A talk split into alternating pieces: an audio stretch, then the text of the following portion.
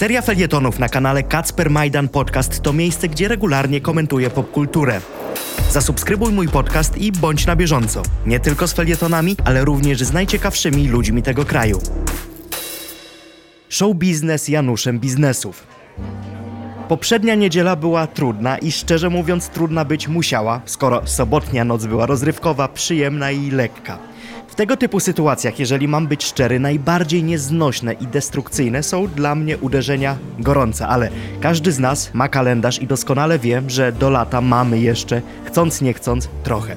Na szczęście pozostają jeszcze uderzenia głupoty i będąc całkiem szczerym, serio, nie wiem co gorsze. Więc siedząc w jednej z warszawskich restauracji pomiędzy zupą, kacchumorem i drugim daniem, zabrzęczał mi telefon z wiadomością. Napisał kolega. Czy nie widziałem przypadkiem, co zrobił jeden z aktorów? I to, że to jest aktor przeciętny, to oczywiście pominę, bo nie mówimy teraz o tym, a sami sobie wywnioskujecie, o kim mowa, no bo trudno tego nie wywnioskować.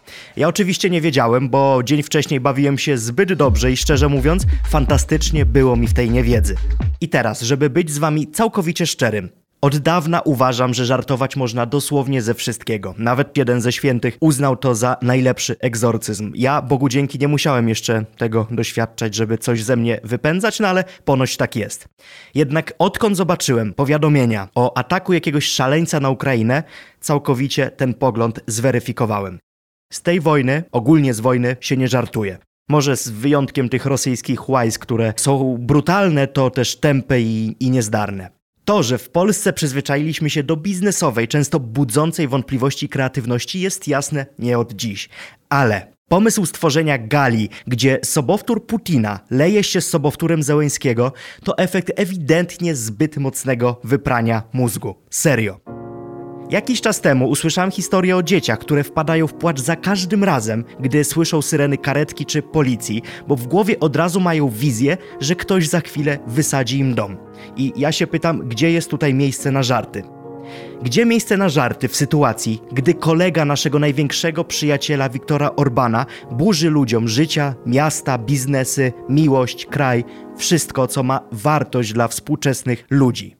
I potrzebne było oburzenie całej, przynajmniej tej oświeconej części społeczeństwa, żeby pojawiły się durne tłumaczenia, a potem przeprosiny. Choć mam wrażenie, że również szczere co obietnice polityków. Zobaczcie, kilka dni, a chorągiewka obróciła się w zupełnie drugą stronę. I każdy powtarza, że konsekwencja jest oczywiście kluczem do sukcesu, więc może dlatego tak łatwo zauważyć tu porażkę. No i jak już jesteśmy przy porażce, pozwólcie, że zacytuję: Miałem wielkie marzenia i równie duże porażki. To dość zabawne, gdy marzeniem jednego jest dymanie, a drugiego opłacenie czynszu za uczciwie wykonaną pracę. I nie mówimy w tym momencie przecież o bankrucie, a o panu stopu listy podcastowych przebojów, obnoszącemu się Mercedesami, bluzami Balenciagi i Bóg wie czym jeszcze. No to może jest przynajmniej jakimś takim moralnym bankrutem.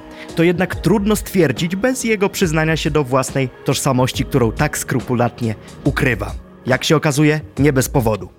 I każdego próbującego zarzucić mi teraz w tym momencie jakąś zazdrość muszę no niestety rozczarować, bo choć jasne, fenomenu nie rozumiem, ale sukces, no cóż, muszę docenić. Może nie po katolicku, ale muszę stwierdzić, bo w sumie do katolicyzmu to mi równie daleko co do przejrzystości majątkowej opisywanego delikwenta. Uważam, że każdy świadomie wyzyskujący innych zasługuje na wykluczenie. Po prostu. Przynajmniej z przestrzeni publicznej. Can I get an amen? Amen.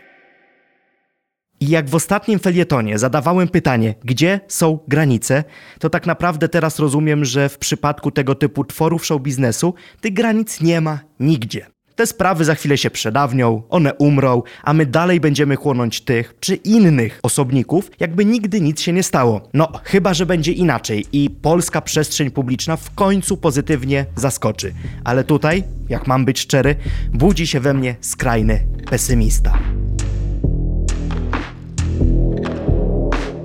Dziękuję, że przesłuchaliście mojego felietonu do końca. Mam prośbę. Zasubskrybujcie mój kanał, możecie go też ocenić na Spotify czy Apple Podcast, żeby przede wszystkim słuchać kolejnych felietonów, a te są co dwa tygodnie, a co dwa tygodnie również pojawiają się u mnie na kanale rozmowy, mam wrażenie, z najciekawszymi ludźmi z popkultury. Tak całkiem serio. Więc mam nadzieję, że zostaniecie ze mną na dłużej. Dziękuję i do usłyszenia.